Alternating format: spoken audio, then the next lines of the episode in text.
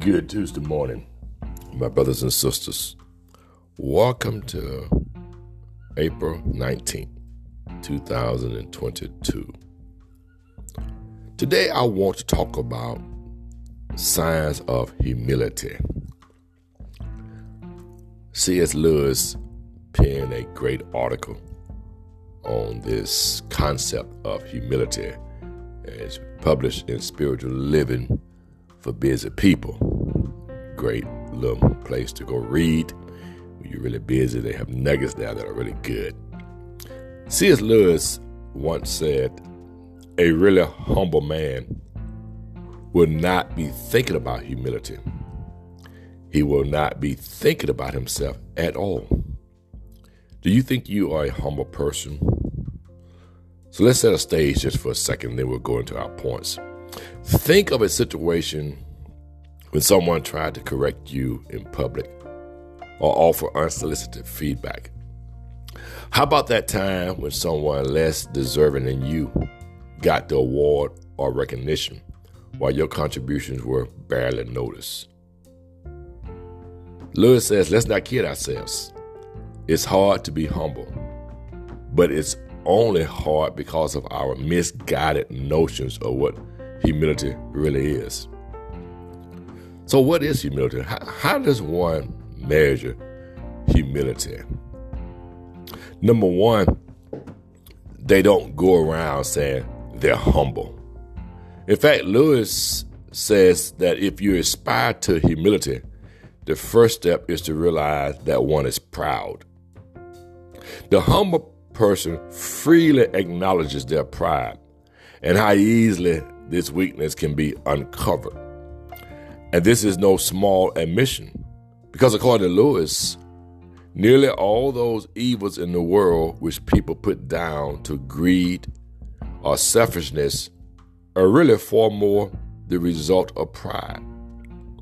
He defines pride as the pleasure of being above the rest. Genuinely humble people are masters of self awareness. They continually acknowledge their tendency towards pride. Number two, they talk less and listen more.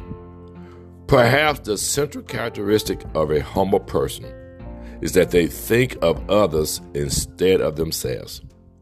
This means that in conversation, they're not interested in hearing what you have to say than what they have to say. They're more interested in what you have to say than what they have to say. Let me correct that. They are masters at being genuinely interested in other people. People know if you really are interested in them, or if you're just passing time, making what I call simple conversation. Uh, you ask a person, How are you doing? and they began to go into a conversation, but you moved on because that was just a, a mere formality with you. Humble people develop a level of curiosity which drives them to learn from the best instead of striving to be above the rest. Then, lastly, they choose being at peace over being right. Many of us argue with others over relatively small things. A small disagreement over where to eat can easily lead to an epic battle of wills. You may win the battle, but you will most likely lose your peace in the process. Humble people resist the urge of always wanting to be right. They're willing to admit error when they are wrong. They allow others to save face when they're right.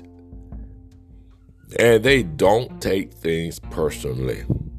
They are masters of letting go and moving on. This is their secret to enjoying life. People who are joyful and peaceful don't acquire these qualities by accident.